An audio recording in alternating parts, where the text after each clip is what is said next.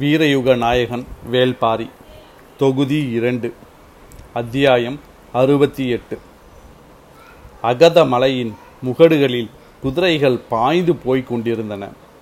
பாரி காலம்பன் கபிலர் ஆகிய மூவரை தொடர்ந்து வீரனொருவன் கூடுதலாக ஒரு குதிரையை கையில் பிடித்தபடி பின்தொடர்ந்தான். அக்குதிரையில் உணவுப் பொருள்களின் சிறு மூட்டைகள் ஏற்றப்பட்டிருந்தன. இவர்கள் எவ்வியூரிலிருந்து புறப்பட்டு மூன்று நாட்களாகிவிட்டன. கபிலர் இளைஞராய் இருந்தபொழுது குதிரை ஏற்ற பயிற்சி பெற்றிருக்கிறார். ஆனால் அதன்பின் நீண்ட காலம் குதிரை ஏற்றத்தில் ஈடுபடவில்லை.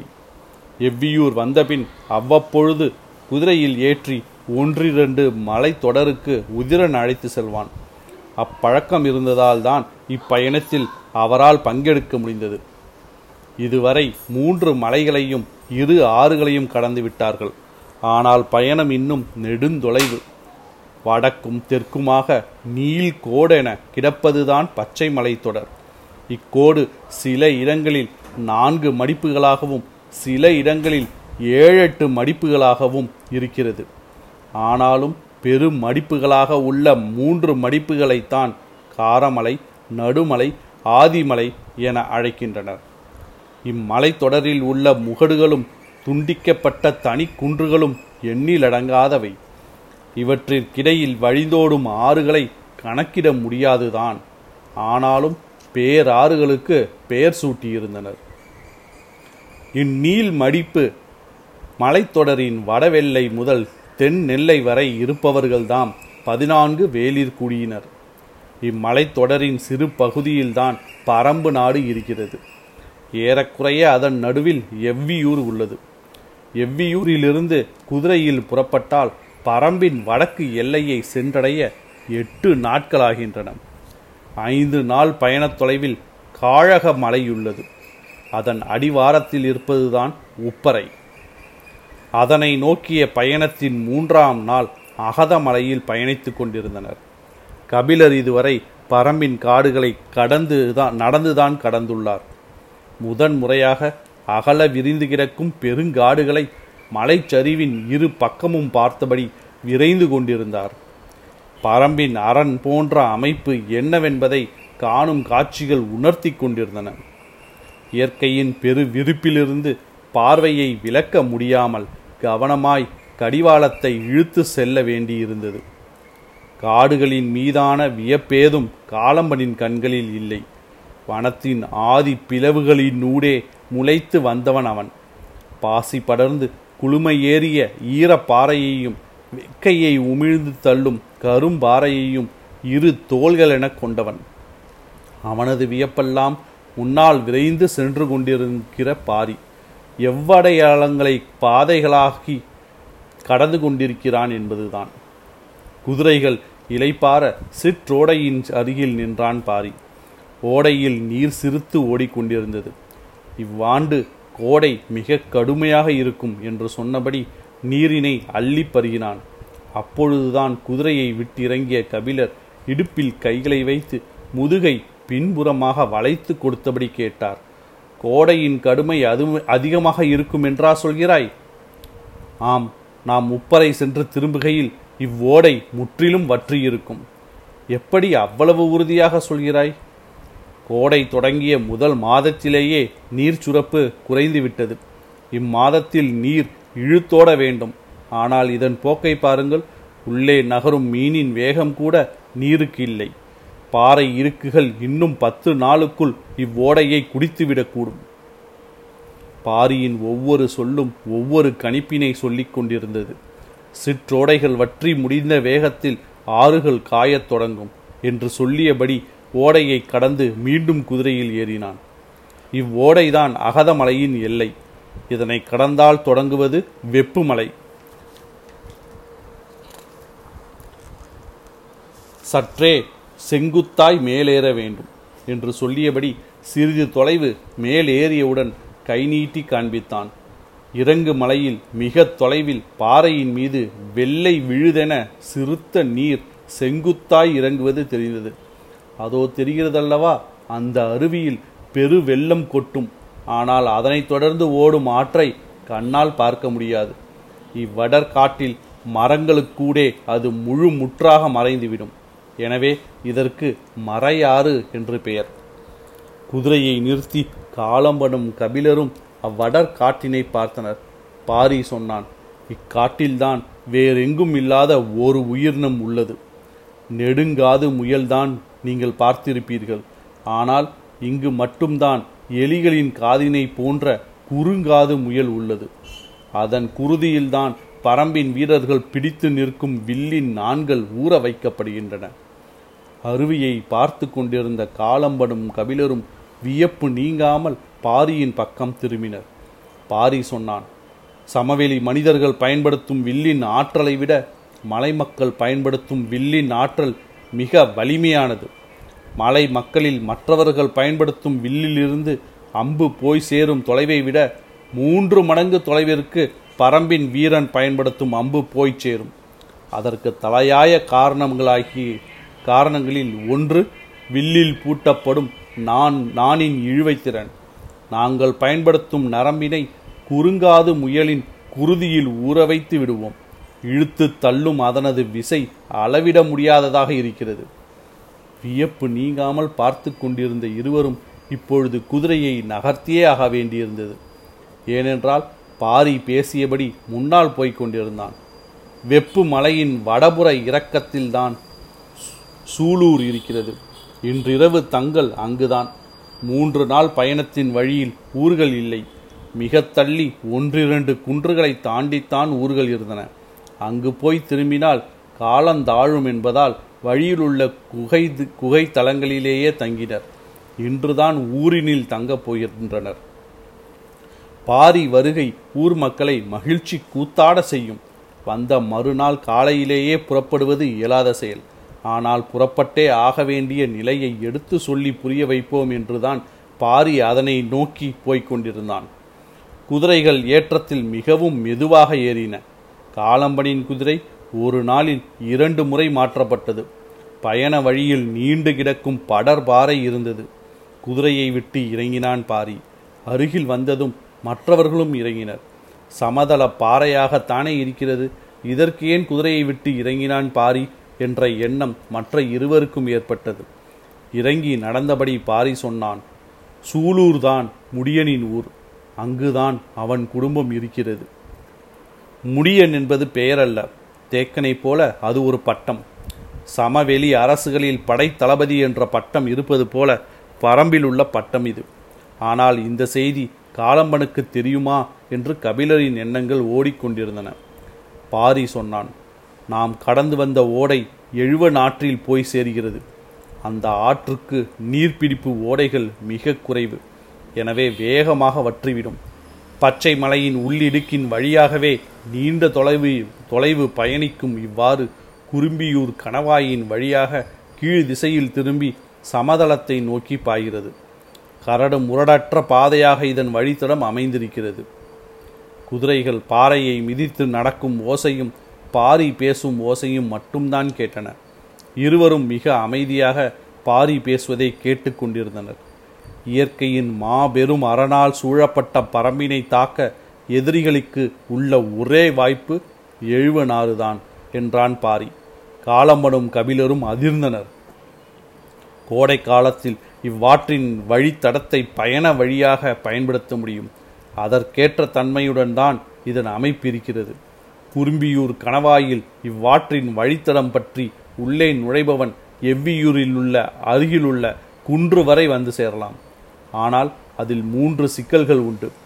பரம்புக்குள் இப்படி ஒரு வழித்தடம் இருக்கிறது என்பது வெளி ஆட்களுக்கு தெரிய வாய்ப்பேதும் இல்லை இரண்டு குறும்பியூர் கணவாயிலிருந்து இந்த வெப்பு மலை வரை வந்து சேர்வதற்குள் இவ்வாற்றில் பல ஆறுகளும் ஓடைகளும் இணைகின்றன. அவற்றின் அகலமும் எழுவனாற்றின் அகலமும் ஒன்றுபோல்தான் இருக்கின்றன. எனவே மூல ஆறு எது என்பதனை எளிதில் கண்டறிய முடியாது. இணையும் ஆறுகளின் வழியே திரும்பினால் இயற்கையின் பெரும் பொறிக்குள் போய் சிக்கி மீள முடியாமல் அழிவார்கள். மிகச் சரியான வழியை துல்லியமாக கண்டறிந்து பல நாள் பயணப்பட்டு இந்த வெப்புமலை அடைந்து விட்டார்கள் என்று வைத்துக்கொண்டால் அதன் பிறகு இதனை கடந்து ஒருவன் கூட எவ்வியூரை நோக்கி தென் திசையில் சென்றுவிட முடியாது என்றான் பாரி. குதிரைகள் படர் பாறையை நட கடந் நடந்து கடந்து விட்டன. மேலேறி பயணத்தை தொடர்வோம். பொழுதாகி கொண்டிருக்கிறது என்று சொல்லி குதிரையின் மேல் ஏறினான். காரணம் தெரியாமல் குதிரையின் மீது ஏற மற்ற இருவருக்கும் மனமே இல்லை. முதன்முறையாக காளம்பன் பாரியின் சொல்லை மறுத்து நின்றான். குதிரையில் ஏறியபடி பின்னால் திரும்பி பார்த்த பாரி கடிவாளத்தை இடது பக்கமாக இழுத்தபடி அவர்களை நோக்கி திருப்பினான். குதிரை கனைத்தபடி திருப்பியது. ஏனென்றால் இங்குதான் சூலூர் இருக்கிறது. இவ்வுலகின் தலைச்சிறந்த வீரர்கள் இவ்வூரில்தான் பிறக்கிறார்கள். சொல்லும்போதே உரத்தது பாரியின் குரல். பரம்பின் மா வீரனே இம்மலையை காக்கும் பெரும் பொறுப்பினை ஏற்று முடியனாகிறான். இதுவரை முடியன் பட்டத்தை ஏற்றவர்கள் அனைவரும் சூலூர்காரர்களே. பரம்பில் உள்ள மற்ற வீரர்கள் குறுங்காது முயலின் குருதியில் ஊற வைத்த நானேற்றி எய்யும் அம்பினை அம்பின் தொலைவை வெறும் நரம்பில் நானேற்றி சூலூர்காரர்கள் எய்து முடிப்பர். காலம்பனும் கபிலனும் வியந்து நிற்க பாரி கேட்டான். இன்றைய நிலையில் பரம்பில் வில் வித்தையில் மாவீரன் யார் தெரியுமா? சற்றும் எதிர்பாராத கேள்வியாக இருந்தது. என்ன சொல்வதென்று தெரியாமல் ஒருவரை ஒருவர் பார்த்தனர். நீலனின் திறன் பற்றி தேக்கன் நிறைய சொல்லியுள்ளார். உதிரனின் ஆற்றலை பற்றிய பேச்சு வந்தபொழுது வாரிக்கையன் சொன்ன செய்திகள் மிகுந்த வியப்பினை ஏற்படுத்தின. ஆனாலும் முடியனை பற்றி இதுவரை யாரும் எதுவும் பேசியதில்லை. இப்பொழுது பாரி சொல்லும் குறிப்பிலிருந்து பார்த்தால் அவனாகத்தான் இருக்கும் என்று தோன்றியது. அவர்களிடம் விடையை எதிர்பார்க்காமல் பாரி சொன்னான் அம்மா வீரனின் பெயர் இரவாதன் முடியனின் ஒரே மகன். இன்றிரவு நமக்கான விருந்தினை ஏற்பாடு செய்து காத்திருக்கிறான். காலந்தால் தாமல் குதிரை ஏறுங்கள். உதியஞ்சேரலிடமிருந்து விடை பெற்று வஞ்சித்துறைக்கு வந்தான் ஹிப்பாலஸ். சோழனின் படையெடுப்பு பற்றி இருவருக்கும் தெரிய வேண்டிய செய்தி இருந்தது. அதனை அறியத்தான் ஹிப்பாலஸ் புறப்படுகிறான். சூழலை சாதகமாக்கிக் கொள்ள வேண்டும் என்பதில் இருவரும் மிகுந்த துடிப்போடு இருந்தனர். சோழ படையெடுப்பின் காரணம் தெரியாவிட்டாலும் பரம்பின் மீதுதான் படையெடுக்கிறான் என்பதை அறிந்ததிலிருந்து உதிரஞ்சேரலின் மனதுக்குள் மகிழ்ச்சி பொங்கியபடி இருந்தது. பரமின் மீது யார் படையெடுத்தாலும் அதன் இறுதி வெற்றியை அடையப் போகும் வாய்ப்பு தனக்குத்தான் என்பதில் அவன் மிக உறுதியாக இருக்கிறான். ஹிப்பாலஸின் நாவாய் வஞ்சியிலிருந்து புறப்பட்டது. தன்னோடு எப்பிரசையும் கால்பாவையும் அழைத்து கொண்டான். திரேஷனும் பிலிப்பும் வஞ்சியிலேயே இருந்தனர். புகாரின் பெருஞ்செல்வந்தர்களும் வணிகர்களும் கால்பாவின் நட்புக்காக பல்லாண்டுகளாக ஏங்கி கிடப்பவர்கள். அவனுடைய நாவாய்கள்தான் புகார் வணிகர்களின் செல்வங்களுக்கான வடிகாலாக இருந்தன இப்பாலஸ் அதனால்தான் கால்பாவை உடன் அழைத்து கொண்டு புறப்பட்டான். உதியஞ்சேரலுக்கு நன்கு தெரியும். ஹிபாலஸ் புகாரை அடையும் பொழுது செங்கனச் சோழனின் படை பரம்பு மலையின் அடிவாரத்தை சென்று அடைந்திருக்கும் என படை புறப்பட்டுவிட்டது என வந்த ஒற்று செய்தியை படை ஆயத்தமாகிறது என்று மட்டும் ஹிப்பாலஸுக்கு சொன்னான் உதியஞ்சேரல். அப்படியிருந்தும் ஹிப்பாலஸை அனுப்பி வைப்பதற்கு காரணம் இருக்கிறது. யவனர்களால் மட்டும் மட்டுமே அரசவையின் அனைத்து உண்மைகளையும் முழுமையாகவும் எளிதாகவும் அறிய முடியும். செங்கனச் சோழன் படையெடுப்பின் முழு நோக்கம் என்ன என்பதை அறிந்து கொள்ள திட்டமிட்டான் உதியஞ்சேரல் சூலூரிலிருந்து அதிகாலையிலேயே புறப்பட்டு விட்டனர். ஐந்தாம் நாள் மாலைக்குள் உப்பரையை அடைய வேண்டும். எனவே இன்றைய பயணத் தொலைவை சற்று கூடுதலாக திட்டமிட்டான் பாரி. மற்றவர்களுக்கும் அது புரிந்து கவனமாகவும் விரைவாகவும் செயல்பட்டனர். இன்றைய நாள் முழுவதும் கபிலருக்கு இரவாதனின் நினைவே இருந்தது. வில் அடியின் மாவீரன் என்று பாரி அவனை பற்றி சொன்ன சொல்லிலிருந்தே சிந்தனை அவனை சூழ ஆரம்பித்தது. நேற்றிரவு அவனை பார்த்த கணம் முதல் எண்ணங்கள் அவனை விட்டு விலகவில்லை. அவ்விளம் வீரனின் துடிப்பும் அவனது பேரன்பும் கபிலரை கிறங்க வைத்தன. குதிரைகள் விரைந்து கொண்டிருந்தன. மலையின் பக்கவாட்டு சரிவிலிருந்து மறு குன்றுக்கு திரும்பும் இடத்தில் குதிரையை இழுத்து நிறுத்தினான் பாரி. மற்ற இருவரும் அவன் சொல் சொல்லப்போவதை கேட்க ஆயத்தமாயினர். நாம் இவ்விடம் வளையாமல் நேராக பயணித்தால் வடதிசை நோக்கி செல்வோம். இத்திசையில் குன்றுகள் தவறாமல் ஊர்கள் உண்டு. ஒவ்வொரு ஊரின் தன்மையும் ஒவ்வொரு வகையானது. ஒரு நாளைக்கு ஐந்து முதல் ஆறு ஊர்களை நம்மால் பார்க்க முடியும். தொடர்ந்து பயணத்தால் மூன்று நாள் பயணத் தொலைவில் இருப்பதுதான் தந்தமுத்தம். அவ்வூரை சேர்ந்தவர்கள்தாம் முதன் முதலில் யானைகளுடனான மொழியை உருவாக்கியவர்கள். இன்றளவும் யானைகளை பற்றி அவர்களுக்கு இருக்கும் அறிவுத்திறன் வேறு யாருக்கும் இல்லை என்றான். மிகச் சுருக்கமாக சொல்லிவிட்டு குதிரையை கிளப்பினான். பாரியின் குதிரை மலையின் பக்கவாட்டுச் சரிவில் இடப்புறமாக திரும்பியது. எதையோ கேட்க வாயெடுத்த காலம்பன் கேட்காமல் நிறுத்தி கொண்டான். சரிவு பாதையின் தன்மை மிக ஆபத்தானதாக இருப்பதை உணர்ந்ததால் பேச்சை நிறுத்தி கவனமாக கடந்தான். யானைகளை பற்றி பாரி சொல்லத் தொடங்கியதும் காலம்பனிடமிருந்து கேள்வி எழும் என கணித்தார் கபிலர். எழும் கேள்வியை கேட்கத் தொடங்கி நிறுத்திய காலம்பன் ஆபத்தான அவ்விடம் கடந்ததும் கேட்டான். உனது பயணத்தின் போக்கு எனக்கு இப்போது வரை புரியவில்லை. என்ன கேட்கிறான்? என்று கபிலர் விழித்ததைப் போலவே பாரியும் திகைத்தான். காலம்பன் சொன்னான் எவ்வடையாளத்தை வைத்து உனது குதிரை போகிறது? எதனை பாதை என்று யூகித்து பயணிக்கிறாய்? புறப்பட்டதிலிருந்து நான் அதனை தான் உற்று கவனித்து வருகிறேன். உனது பயணப் பாதை எனக்கு பிடிப்படவே இல்லை. ஆனால் எவ்விடமும் தயங்கி நிற்காமல் பயணித்தபடியே இருக்கிறாய் என்றான் காலம்மன் பாரி சொன்னான் மலையின் எல்லா பாதைகளும் விலங்குகளே உருவாக்குகின்றன. நாங்கள் கடமான் உருவாக்கும் பாதையையே பயன்படுத்துவோம். முகடுகளின் வழியேயான நெடும் பயணத்துக்கு அதுவே ஏற்றது. ஆனால் அதிலும் சிக்கல்கள் உண்டு. கடமான் பாதை பாறை மடிப்புகளில் போய் சேர்ந்த பிறகு மீண்டும் எவ்விடமிருந்து தொடங்குகிறது என்பதை கண்டறிவது எளிதல்ல. தொடங்கும் இடத்தை மிக கவனமாக கண்டறியாவிட்டால் எத்திசை போய் சேருவோம் என்பதே தெரியாது. அடர் காட்டுக்குள் போய் மாட்டிக்கொண்டு வெளியேற வழியின்றி நிற்போம். நேற்றைய பயணத்தின் பொழுது படற்பாறை வந்ததும் பாரி குதிரையை விட்டு ஏன் இறங்கினான் என்பது இப்பொழுதுதான் விளங்கியது.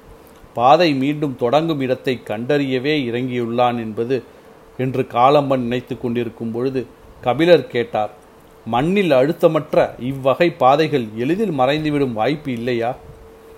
கடமான் பாதை ஒருபொழுதும் அழியாது. அதன் காலடி தடத்தையும் அதன் பற்கள் புற்களை கடிக்கும் விதத்தையும் தெரிந்த ஒருவர் அதன் வழித்தடத்தை கண்டறிவது கடினமல்ல. கொம்புகள் சிக்கி சொல் கொள்ளாமல் இருக்க முட்களையும் புதர்களையும் விட்டு விலகியே பாதையை அது உருவாக்கி வைத்திருக்கும். ஒரு வகையில் குதிரை பயணத்துக்கு இவ்வகை பாதையே ஏற்றது என்று சொன்ன பாரி குதிரையின் கடிவாளத்தை சற்றே கவனப்படுத்திய கவனப்படுத்தியபடி சொன்னான். இதில் கடினமானது கடமான் பாதையிலிருந்து விலகி மீண்டும் அதன் மற்றொரு பாதைக்கு போய் சேருவதுதான். அவ்விடைப்பட்ட தொலைவில் பாதை குறிப்புகளை நாம் உருவாக்கியுள்ளோம். இவ்வளவு கடினமான அமைப்பு கொண்ட பாதையை எப்படி எல்லோராலும் எல்லோராலும் நினைவில் கொள்ள முடியும் என கேட்டார் கபிலர். பரம்பின் அனைத்து திசைகளிலிருந்தும் இவ்வகை பாதைகள் எவ்வியூரை நோக்கி அமைந்திருக்கின்றன. அப்பாதையில் தொடர்ந்து காவல் வீரர்கள் குதிரைகளில் பயணித்தபடிதான் இருக்கின்றனர். அது மட்டுமின்றி அத்திசையில் உள்ள ஊர் மக்களுக்கும் இவ்வகை பாதையை பற்றிய தெளிவு உண்டு. ஆனால் எவ்வியூரில் இருந்து செல்லும் அனைத்து பாதைகளையும் கண்டறிந்து அனைத்து திசைகளின் எல்லை வரை பயணிக்கக்கூடியவர்கள் மிகச் சிலரே. வாரிக்கையன் தேக்கன் கூழையன் முடியன் உட்ட ஏழு பேரால் மட்டுமே அது முடியும் என்றான் பாரி. ஹிபாலஸ் புறப்பட்டு போன அன்றைய நாளே குடநாட்டு வேந்தனுக்கு ஓலை அனுப்பினான் உதியஞ்சேரல். ஓலை கண்டதும் குடநாட்டின் அமைச்சன் போலூர் சாத்தனும் தளபதி எக்கல் மாடனும் வஞ்சியை நோக்கி புறப்பட்டனர். செப்பனிடப்படாத பாதை அமைப்பு இருந்ததால் விரைந்து வந்தனர். செப்பனிடப்பட்ட பாதை அமைப்பு இருந்ததால் விரைந்து வந்தனர். அவர்கள் வந்த செய்தி உதியஞ்சேரலுக்கு தெரிவிக்கப்பட்டது. தன் தளபதி துடும்பனுடனும் அமைச்சன் நாகரனுடனும் அவைக்குள் நுழைந்தான்.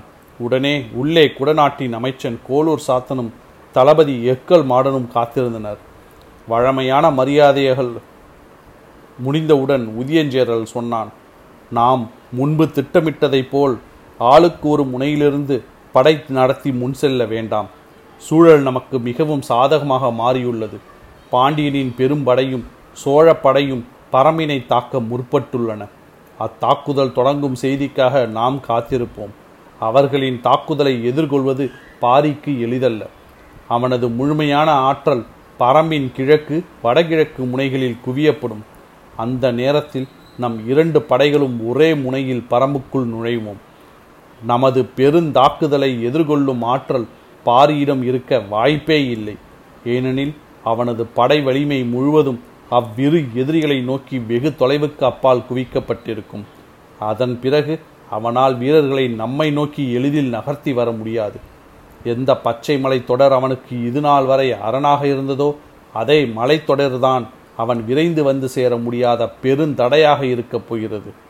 கிழக்கிலும் வடகிழக்கிலும் இருக்கும் தொலைவோடு ஒப்பிட்டால் சரி பாதி தொலைவிற்கு நாம் உள்ளே போனாலே போதும். நடுமலையில் நிலை கொண்டு விடுவோம். அதன் பிறகு காடு நமக்கான அரணாக மாறும்.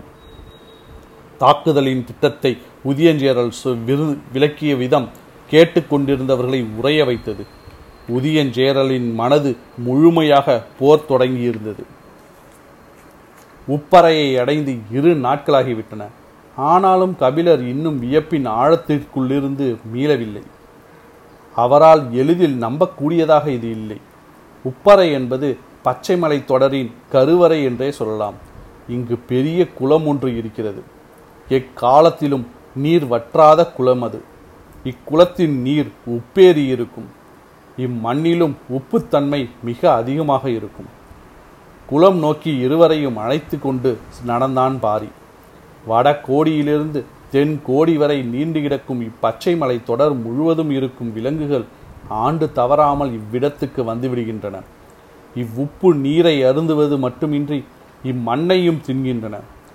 ஏன் என்பதற்கான காரணம் இன்று வரை இன்று வரை புரியவில்லை.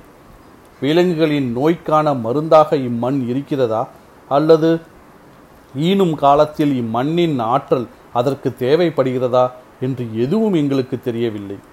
ஆனால் பச்சை மலை தொடரில் இருக்கும் எல்லா விலங்குகளும் இக்குளத்திற்கு வராமல் இருக்காது.